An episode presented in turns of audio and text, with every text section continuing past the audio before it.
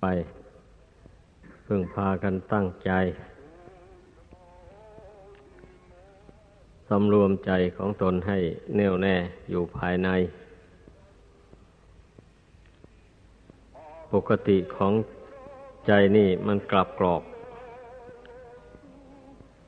มันพลิกไปพลิกมา มันไม่อยู่กับที่เหตุดังนั้นเราจึงต้องได้ฝึกกัน ให้เข้าใจความหมายของการของการทำสมาธิภาวนา จิตใจที่มันพลิกไปพลิกมาไม่ตั้งมั่นอยู่ได้เนี่ย มันหาความสุขไม่ได้ ถ้าจิตใจดวงใด มันตั้งมั่นอยู่ได้ ไม่ค่อยวอกแวก จิตใจดวงนั้นก็มีความสุข นั่นจะเป็นเครื่องแสดงให้เห็นว่าความสุขที่แท้จริง มันอยู่ที่ใจตั้งมั่น ต่อกุศลคุณงามความดีต่าง ๆโดยลำพัง จิตนี่ถ้าไม่มีบุญกุศล เป็นเครื่องอยู่แล้ว มันจะตั้งมั่นอยู่ไม่ได้เลยมันก็กิเลสมันก็พาให้เลื่อนลอยไป ยึดนุ่นถือนี้สำคัญอันนั้นว่าเป็นของเราสำคัญว่าอย่างนี้เป็นของเขา มันก็ไปสำคัญกันอย่างนั้นเนี่ย จิตที่ไม่รู้แจ้ง อันสิ่งที่มันไปสำคัญอยู่นั้น มันก็ล้วนแต่เป็นของไม่เที่ยง ไม่อย่างยืนทั้งนั้นเลย แต่มันก็ยังไปหวงแหน ยังไปผูกพัน มันถึงได้เป็นทุกข์เมื่อของสิ่งนั้นมันวิบัติแปรปรวนไป จิตนี้ก็เป็นทุกข์เดือดร้อน ก็อย่างนี้แหละความจริงนะ มันมีอย่างนี้แหละเพราะฉะนั้นให้พึงพากัน เพ่งพิจารณาดู ให้รู้ให้เห็น ไม่อย่างนั้นแล้วเราก็พ้นทุกข์ไปไม่ได้เราจะต้องเที่ยวตายเที่ยวเกิดอยู่นี่ กี่ภพกี่ชาติ มันก็พ้นจากความ เกิดแก่เจ็บตายนี้ไปไม่ได้ เพราะว่าจิตไปยึดถือเอา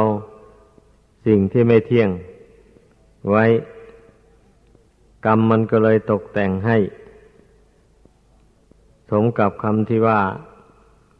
สัพเพสัตตากรรมสกานั่นนะสัตว์ทั้งหลายมีกรรมเป็นของของตนอ่า เมื่อตนทำสิ่งใดลงไปแล้ว มันก็เป็นกรรมกรรมนั่นแหละ ติดตามนำดวงกิจนี้ไปเกิด ในภพน้อยภพใหญ่ทั้งนี้ก็เพราะเหตุว่า จิตนี่แหละ ไปยึดถือเอาการกระทำคำที่พูด เรื่องที่คิดต่าง ๆ นั่นไว้เนื่องมานะ เมื่อนี้เมื่อบุคคลมาอบรมจิต นี้ให้สงบระงับลงไปจเจริญปัญญาให้เกิดขึ้น ปัญญากลับไปสอนจิตไม่ให้ยึดมั่นถือมั่น ในทุกสิ่งทุกอย่างทั้งภายในทั้งภายนอก ก็สักแต่ว่าอาศัยมันอยู่เฉยๆแต่ไม่ยึดถือ นี่เป็นปฏิปทาของพระอริยบุคคลทั้งหลาย มีพระพุทธเจ้าเป็นต้น ท่านผู้รู้แจ้ง ในนามในรูปหรือในทุกสิ่งทุกอย่าง ไม่ถือมั่นด้วยอุปาทาน แล้วย่อมมีจิตผ่องใส ไม่มีทุกข์ไม่มีร้อน ท่านอุปมาไว้ เหมือนน้ำกับใบบัว ใบบัวก็อาศัยอยู่ที่น้ำแต่น้ำไม่ได้ซึมซาบเข้าสู่ใบบัวฉันใด จิตของพระอริยบุคคลทั้งหลาย ก็เป็นฉันนั่นแหละคือว่า อารมณ์ต่างๆ ไม่ได้ซึมซาบเข้าไปสู่จิตใจของท่านได้ เพราะว่าใจของท่านไม่ยึดไม่ถือเอาทุกสิ่งทุกอย่าง ปล่อยวางเรียกว่าไม่ยึดถือเอาไว้ โดยความยินดี โดยความยินร้าย นี่นะคันเมื่อไม่ยินดี ไม่ยินร้ายแล้ว ก็แสดงว่าไม่ยึดถือ ถ้ายังยินดีร้ายอยู่ก็ได้ชื่อว่ายึดถือ นี่ให้เข้าใจ ไม่มีใครจะชี้บอก ใครต่อใครได้นะ มันเป็นเรื่องส่วนตัวของบุคคลที่จะพึงรู้แจ้งประจักษ์ด้วยตนเอง ว่าตนเองยึดถือสิ่งใดไว้ นั่นทุกคนย่อมรู้ตัวได้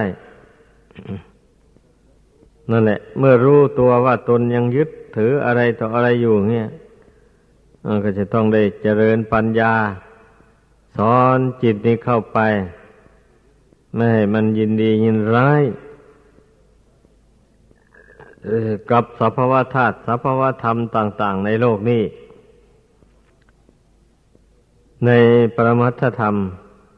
พระพุทธเจ้าสอนให้พุทธบริษัท พิจารณาให้เห็นร่างกายสังขารอันนี้ เป็นแต่เพียงสภาวธาตุเท่านั้น ไม่ได้เป็นตัวเป็นตนอะไรคำว่าตัวว่าตนนั่นก็สมมุติ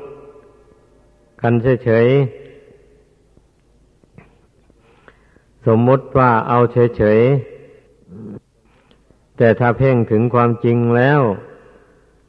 มันก็มีแต่ธาตุสี่ดินน้ำไฟลมประชุมกันอยู่อาศัยบุญกรรมบาปกรรมที่ได้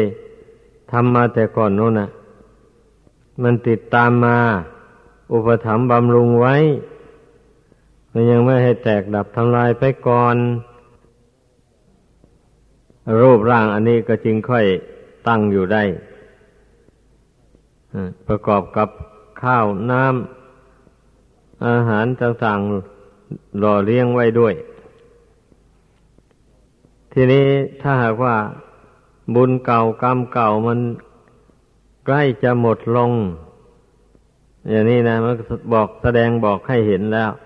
ให้รู้แล้ว ว่าอาหารการบริโภคอันใดที่เคยรับประทานมาอริดอร่อยแต่ก่อนนั่นนะ คันเมื่อบุญกรรมมันมันลอยหลอลงไปแล้ว รับประทานอาหารอะไรที่เคยมีรสมาแต่ก่อนก็ไม่มีรสมีก็มีนิดๆหน่อยๆไปอย่างนั้นเนี่ย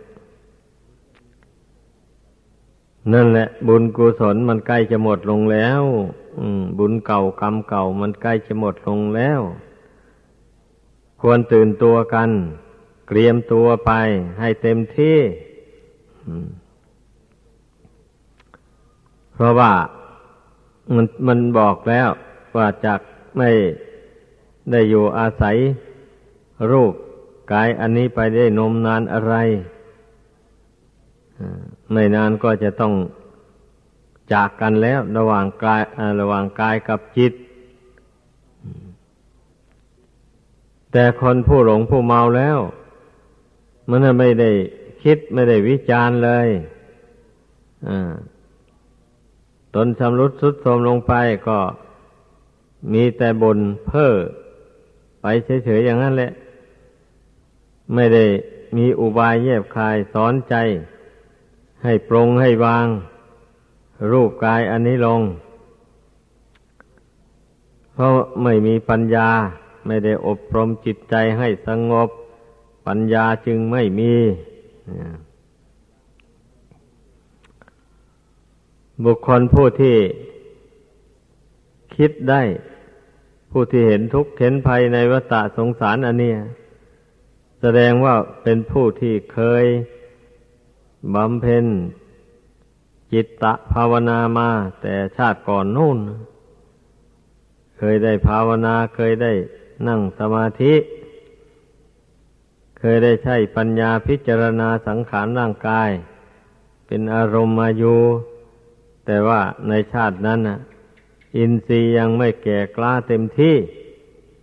ก็จึงหลุดพ้นไปไม่ได้ก่อนก็ต้องมาเกิดอีก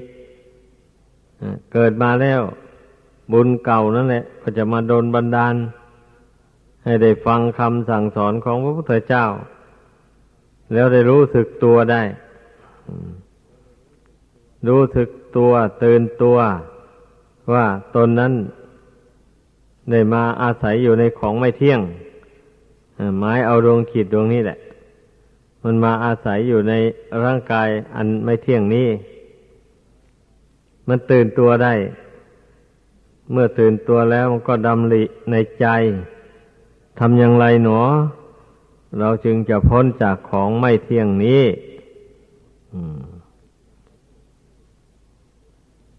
สถานที่เที่ยงยั่งยืน ที่ไม่ต้องแปรผัน เป็นอย่างอื่นไปนั่นมีหรือไม่นอ นี่ มันก็ต้องดำริในใจอย่างนี้ คนมีบุญ คนมีปัญญา เมื่อนึกได้อย่างนั้นพิจารณาไปก็รู้ก็เห็น ได้ว่าบุคคลที่จะต้องเที่ยวมาเกิดมา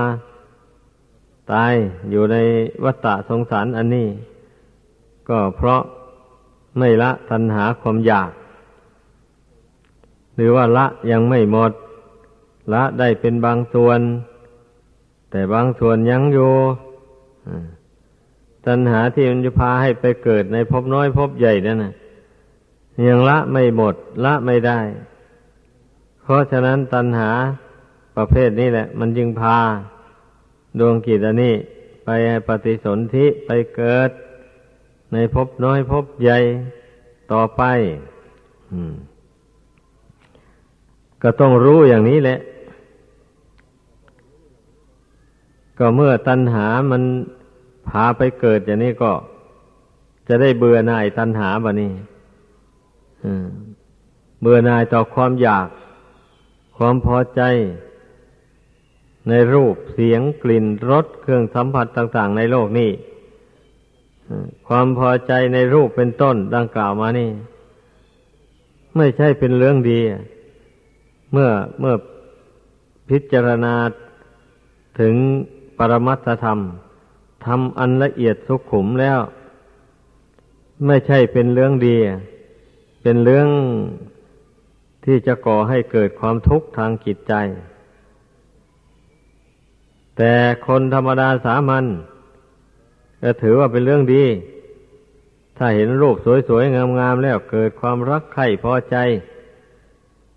ขึ้นมาอย่างนี้ถือว่าเป็นเรื่องดี เป็นเรื่องธรรมดาของจิตใจเพราะมันมันเห็นอย่างนั้นแหละ มันจึงดิ้นรนแสวงหา รูปเสียงกลิ่นรสเครื่องสัมผัส อันเป็นที่น่ารักใคร่พอใจต่าง ๆ ตรงกันข้ามกับท่านผู้รู้ทั้งหลาย เมื่อท่านเห็นแจ้งด้วยปัญญาว่า รูปเป็นต้นเหล่านี้ล้วนแต่เป็นของไม่เที่ยงไม่ยั่งยืน ไม่ไม่ควรที่จะมายินดียินร้าย กับของไม่เที่ยงอย่างนี้พราะเมื่อมายินดีกับของไม่เที่ยงอยู่ เช่นร่างกายอันนี้แหละ เมื่อเวลาบุญกุศลหนหลังนนยังอุปถัมภ์บำรุงอยู่ รูปร่างอันนี้ก็รู้มันสดใสเปล่งปังอ้วนทวนสมบูรณ์อยู่แต่คันเมื่อบุญเก่านั้นมันน้อยลงไป แล้วบัดนี้ รูปนี่มันก็วิบัติแปรปรวนไปเบงันมันจะตั้งอยู่ตามปกติไม่ได้เลย นั่นแหละจิตใจก็เดือดร้อนวุ่นวายกันแล้ววันนี้ก็เจ็บไข้ได้ป่วยลงไป โรคภัยอันร้ายแรงเบียดเบียน คนใกล้จะหมดบุญนะเป็นอย่างนั้นนะแต่ถึงกระนั้น ผู้ที่ไม่ตื่นตัวก็มีแต่แสดงความโศกเศร้า เสียใจสะดุ้งหวาดกลัวต่อความตาย ไปอย่างนั้นแหละ คนไม่ได้ภาวนา ไม่ได้อบรมปัญญาให้เกิดขึ้นแล้วมันก็ไม่รู้จักเบื่อหน่ายในของที่ควรเบื่อหน่าย ของที่ควรเบื่อหน่ายก็กลับไปยินดีพอใจ อย่างนี้เนี่ยนับว่าไม่สมควรแก่ชาวพุทธ ชาวพุทธ แปลว่า ผู้รู้ผู้ฉลาดคำว่าพุทธะนั่นนะ นั่นเนี่ยก็เมื่อได้ปฏิญญาณตน ถึงพระพุทธเจ้าพระธรรมประสงค์ว่าเป็นที่พึ่งที่ระลึกแล้ว เราก็เรียกกันว่า ชาวพุทธหรือเรียกว่าพุทธบริษัท แปลว่าเป็นบริษัทของพระพุทธเจ้าเป็นผู้พยายามดำเนินตามทางของพระพุทธเจ้า นี่ให้เพึงเข้าใจชื่อที่เพื่อนตั้งให้พระพุทธเจ้าทรงดำเนินอย่างไรเราก็รู้กันอยู่แล้วพระพุทธเจ้าพระองค์ก็เห็นโทษเห็นภัยในวัฏสงสารเห็นโทษแห่งความเกิดความแก่ความเจ็บความตาย เป็นอารมณ์ แล้วจึงทรงดำริว่า ทางใดหนอเป็นทาง ออกจากความเกิดแก่เจ็บตายอันนี้ก็ทรงดำริไปก็รู้ก็เห็นรู้ทางว่าทางการออกบวชเท่านั้นแหละจึงจะมีโอกาสได้ละความยึดความถือ ในของไม่เที่ยงเหล่านี้ จึงจะมีโอกาสได้ละตัณหาความทยานอยาก ต่างๆในโลกนี้ได้ เพราะเมื่อไปทำตนเป็นคนผู้เดียวแล้ว มันก็มีโอกาส ได้สำรวมจิตใจได้เต็มที่เลยไม่ต้องกังวลหน้า กังวลหลังอะไร เมื่อพระองค์พิจารณาเห็นอย่างนี้แล้ว ก็จึงได้เสด็จหนีออกบวช เมื่อบวชมาแล้ว พระองค์ก็เป็นผู้ไม่ประมาทได้ตั้งใจทำความเพียรแสวงหาทางตัดสรุสัมมาสัมโพธิญาณไปโดยลำดับ ทีแรกก็ไปศึกษาในสำนักของพระฤาษีที่มีชื่อเสียงโด่งดังในสมัยนั้น ที่ท่านเรียกว่า อาราธดาบท กาลามะโคตพระฤาษีสองพระองค์นี่ องค์ที่หนึ่งได้ บรรลุรูปฌานแล้วก็อรูปฌานสามขั้น องค์ที่สองได้บรรลุรูปฌานสี่อรูปฌานสี่รวมเรียกว่า อัฏฐสมาบัติแปดประการ ท่านเหล่านั้นได้สอน วิธีบำเพ็ญฌานให้พระมหาบุรุษเจ้า พระมหาบุรุษจำอุบายได้แล้ว ทรงบำเพ็ญไป ไม่นานก็ได้บรรลุ อัฏฐสมาบัติแปดนั้น เมื่อมาพิจารณาดูแล้ว ก็ทรงเห็นว่ายังไม่ใช่หนทางตัดสรู้ก่อน ก็จึงได้ไปถามอาจารย์ ว่าความรู้ที่ยิ่งไปกว่านี้ยังมีอยู่บ้างไหม อาจารย์ก็บอกให้ทราบว่า มีเท่านี้เอง ความรู้อื่นที่ยิ่งไปกว่านี้ไม่มีทำไปไม่ถึง เมื่อพระองค์พิจารณาเห็นว่าไม่เป็นทางตัดสรู้แล้ว ก็จึงได้ลำลาอาจารย์ทั้งสองนั้น ไปแสวงหาทางตัดสรู้สัมมาสัมโพธิญาณโดยลำพังพระองค์เอง ต่อแต่นั้นไม่ได้ไปเข้าไปหาครูใดอาจารย์ใดเลย อยู่ได้ถึงหกปี ปีที่หกนี่ ก็ จึงได้พบผลทางตัดสรู้ได้แก่ทางสายกลาง ที่เรียกว่ามักมีองค์แปดประการนั่นแหละท่านกล่าวว่าเป็นทางสายกลาง พระองค์รู้ชัดว่าทางนี่แหละ เป็นทางตัดรู้จริง ๆ แล้วก็จึงได้ละทุกขรกิริยาต่างๆการอด อาหาร การไม่หลับไม่นอน ตลอดเวลาโมนี่ มันทำเป็นเรื่องทรมานร่างกายให้สุดโทมมากเกินไป ไม่เป็นทางตัดสู้ได้ พระองค์ก็จึงเสด็จบินทบาทมาค่อยฉันทีละน้อยละน้อย เพื่อให้ธาตุ มันค่อยมีกำลังขึ้น ถ้าไปฉันมากธาตุไฟมันอ่อนอยู่แล้วมันย้อยไม่ได้ มันก็ทำพิษเอา ดังนั้น พระองค์เจ้าก็จึงค่อยฉัน อาหารทีละน้อยละน้อย ค่อยๆเพิ่มขึ้นทีละน้อยละน้อย มากขึ้นไป เมื่อ บำรุงร่างกายอันนี้ให้เป็นปกติแล้ว นั่นแหละเดือนหกเพนก็องค์ก็ประทับนั่ง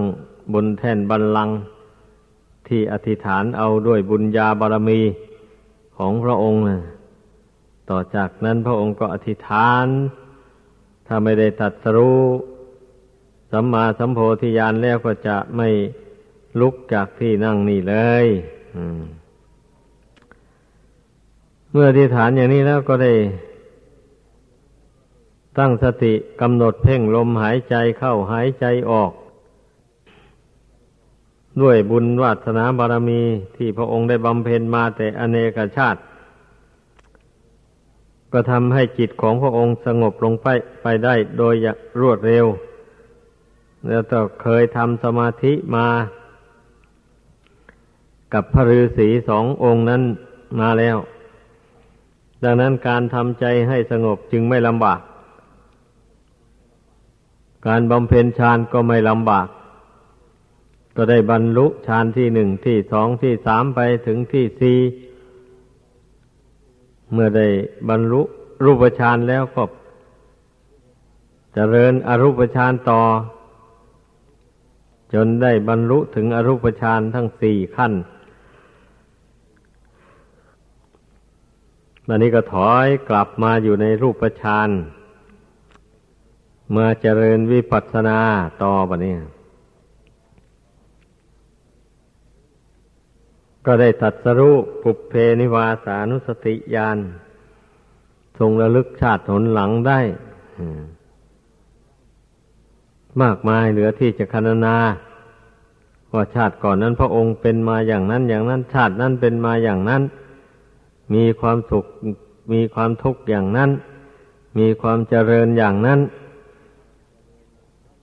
ตลอดถึงบ้านเมืองสมัยนั้นนะมันมีความเป็นอยู่กันอย่างนั้น อย่างนั้น มีภาษาคำพูดกันอย่างนั้น นี่พระองค์ก็รู้แจ้งไปหมดเลย แล้วในตอนเที่ยงคืนบำเพ็ญไปก็ได้ตัดสรู้จุตูปปาตยาน คือรู้แจ้งว่าสัตว์ทั้งหลาย มีกรรมเป็นของของตน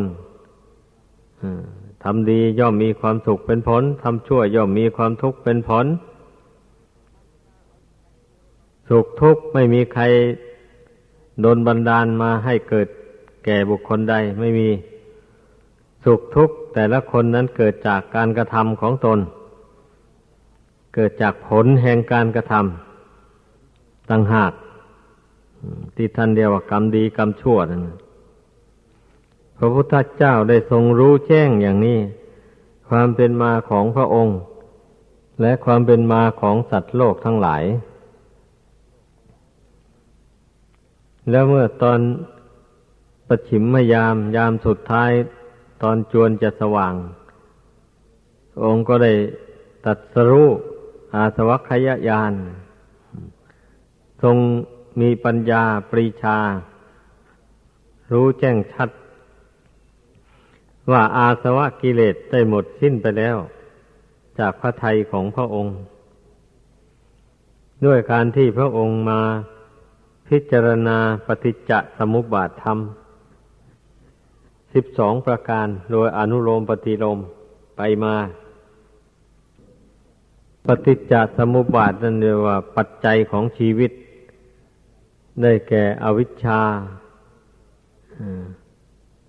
เป็นปัจจัยให้บังเกิดสังขาร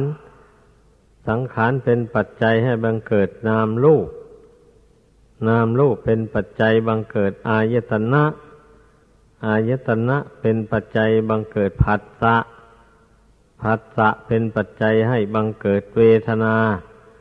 เวทนาเป็นปัจจัยให้บังเกิดตัณหา ตัณหาเป็นปัจจัยบังเกิดอุปาทาน อุปาทานเป็นปัจจัยบังเกิดภพ ภพเป็นปัจจัยให้บังเกิดชาติ ชาติเป็นปัจจัยให้บังเกิดชรา พยาธิ มรณะ โถกะ ปริเทวทุกโทมนัส อุปาญาต เป็นนั้นว่า ความทุกข์ทั้งหลายย่อมบังเกิดขึ้น โดยอาการดังกล่าวมานี้พระพุทธเจ้าทรงรู้เหตุแห่งทุกข์ปัจจัยแห่งชีวิต อันประกอบไปด้วยทุกนี้ เริ่มต้นแต่อวิชชาความไม่รู้นี่แหละ เป็นปัจจัยสำคัญนะทีนี้เมื่อบุคคลมาภาวนาทำใจสงบ อบรมปัญญาให้เกิดขึ้น ความไม่รู้ ก็ยอมระงับไป นี่แหละ ความรู้แจ้งก็บังเกิดขึ้นมาแทน รู้แจ้งว่านามรูปนี่เป็นอนิจจังทุกขังอนัตตาดังกล่าวมาแล้วนั้น ไม่ควรถือมั่นว่าเป็นเราเป็นเขาพระองค์พิจารณาเห็นอย่างนี้แล้วก็ปรงวางขันห้านี้ลงไป ในที่สุดพระองค์ก็ได้ตัดสรุสัมมาสัมโพธิญาณเห็นในเดือนหกเพน ระจันทร์เต็มดวงครั้งนั้นน่ะ นี่แหละ ความเป็นมาของพระพุทธเจ้า พระองค์ก็ได้รู้แจ้ง อริยสัจธรรมทั้งสี่และบรรลุถึงซึ่งพระนิพพาน เรียกว่าสัอุปาทิเสสนิพพานหมายความว่า ดับกิเลสโดยประการทั้งปวง ได้แล้ว แต่ขันทั้งห้านี้ยังอยู่เป็นงั้น เมื่อพระองค์สงเคราะห์สัตว์โลกทั้งหลาย ไปโดยลำดับด้วยการแสดงธรรมด้วยการทำความดีต่างๆ ให้เห็นเป็นตัวอย่าง ไปโดยลำดับ จนว่า พระชนมายุได้แปดสิบปี รวมที่พระองค์เจ้าทรง เมตตาโปรดสัตว์โลกทั้งหลายด้วยการแสดงธรรม อยู่ตามบ้านน้อยเมืองใหญ่ มาโดยลำดับได้สี่สิบห้าปีพอดี พระองค์ก็จึงได้ดับขันเข้าถูกพระนิพพานไป ก็ประวัติความเป็นมาของพระพุทธเจ้าโดยสังเขปถ้าเป็นมาอย่างนี้เลยเพราะนั้นเรา ที่เป็นชาวพุทธเนี่ย เมื่อเราได้เรียนรู้ทราบว่า พระพุทธศาสนานี่ยมละกิเลสตัณหากัน พระพุทธศาสนานี่ถือว่ากิเลสตัณหานี่ อุปาทานเนี่ยพาให้ดวงจิตวิญญาณอันนี้นะไปเที่ยวเกิดในภพน้อยภพใหญ่ได้เสวยถูก สุขบ้าง ได้เสวยทุกข์บ้างปนเปกันไปอยู่อย่างนั้น ผลสุดท้ายก็มันเป็นทุกข์นั่นแหละ เพราะว่ามันไม่ได้สมหวัง ความสุขก็เป็นสุขชั่วคราว สุขไม่ยั่งยืนอะไรเลย สุขเจืออยู่ด้วยทุกข์ข่าวเป็นสุขเป็นสุขไปเอาเมื่อความสุขนั้นหายไป ความทุกข์ก็เกิดขึ้นมาแทน นี่ความสุขในโลกอันนี้จึงว่ามันไม่ยั่งยืน เมื่อบุคคลมาละความยึดถือละกิเลสตัณหาโดยประการทั้งปวงแล้ววันนี้มันไม่มีกิเลสมันก็เรียกว่านิพพานแปลว่าดับไม่มีเชื้อเหลือ เหตุปัจจัยที่จะนำดวงจิตนี้มาเกิดในภพน้อยภพใหญ่เนี่ย มันมันไม่มีแล้ว เหตุนั้นจิตนี้จึงไม่เคลื่อนไหวแบบนี้นะอยู่คงที่ไม่มีที่ตั้ง ไม่มีที่อาศัย อาศัยธรรมชาติคือนิพพานเองอืมไม่ได้อาศัยดิน ไม่ได้อาศัยน้ำไม่ได้อาศัยลม ไม่อาไม่ได้อาศัยไฟ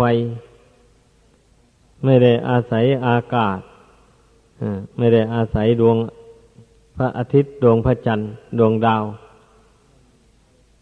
ไม่มีไม่ได้ดวงขีดไม่ได้อาศัย ธรรมชาติเหล่านี้เลยมันเป็นอย่างนั้นเนี่ยว่า อาศัยตัวเองพูดง่ายๆดวงขีดนั่นแหละ เมื่อชำระกิเลสให้บริสุทธิ์แล้ว ก็ไม่ต้อง เที่ยวหาที่เกิดอีกใหม่ต่อไปพูดสั้นๆแล้วก็ มีความสุขอยู่โดยลำพังตนเองมีความสุขไปตลอดอนันตการ ไม่แปรผันเป็นทุกข์เป็นยากอะไรต่อไปอีก เพราะฉะนั้นพระพุทธเจ้าจึงตรัสว่า นิพพานังปรมังศูนย์ยัง พระนิพพานเป็นสุขอย่างยิ่ง ดังแสดงมา